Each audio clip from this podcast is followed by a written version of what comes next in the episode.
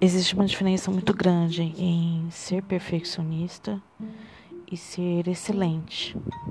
Ser perfeccionista é, é um defeito, porque nada é perfeito. Então, a gente buscar excelência, métodos de realizar alguma tarefa, métodos de fazer alguma coisa é, com qualidade é muito melhor do que você buscar é, excessivamente algo perfeito. Não existe nada perfeito.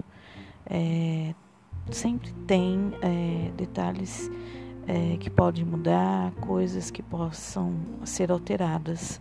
Então é, é sempre bom a gente agir com cautela em qualquer situação, em qualquer realidade, até com detalhes de nossa vida.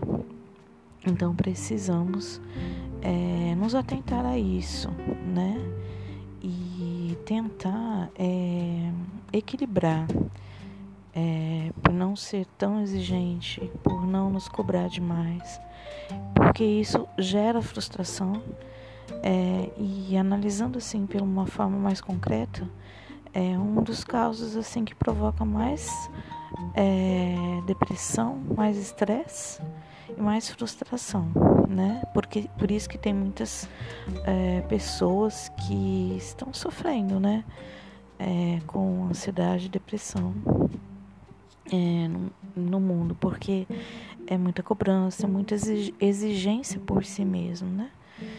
É, e isso acaba afetando muito o lado psicológico, o lado psíquico, né?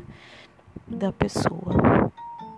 Então, a gente tem que trabalhar realmente é, ponderadamente é, é, esses detalhes e, e essa situação.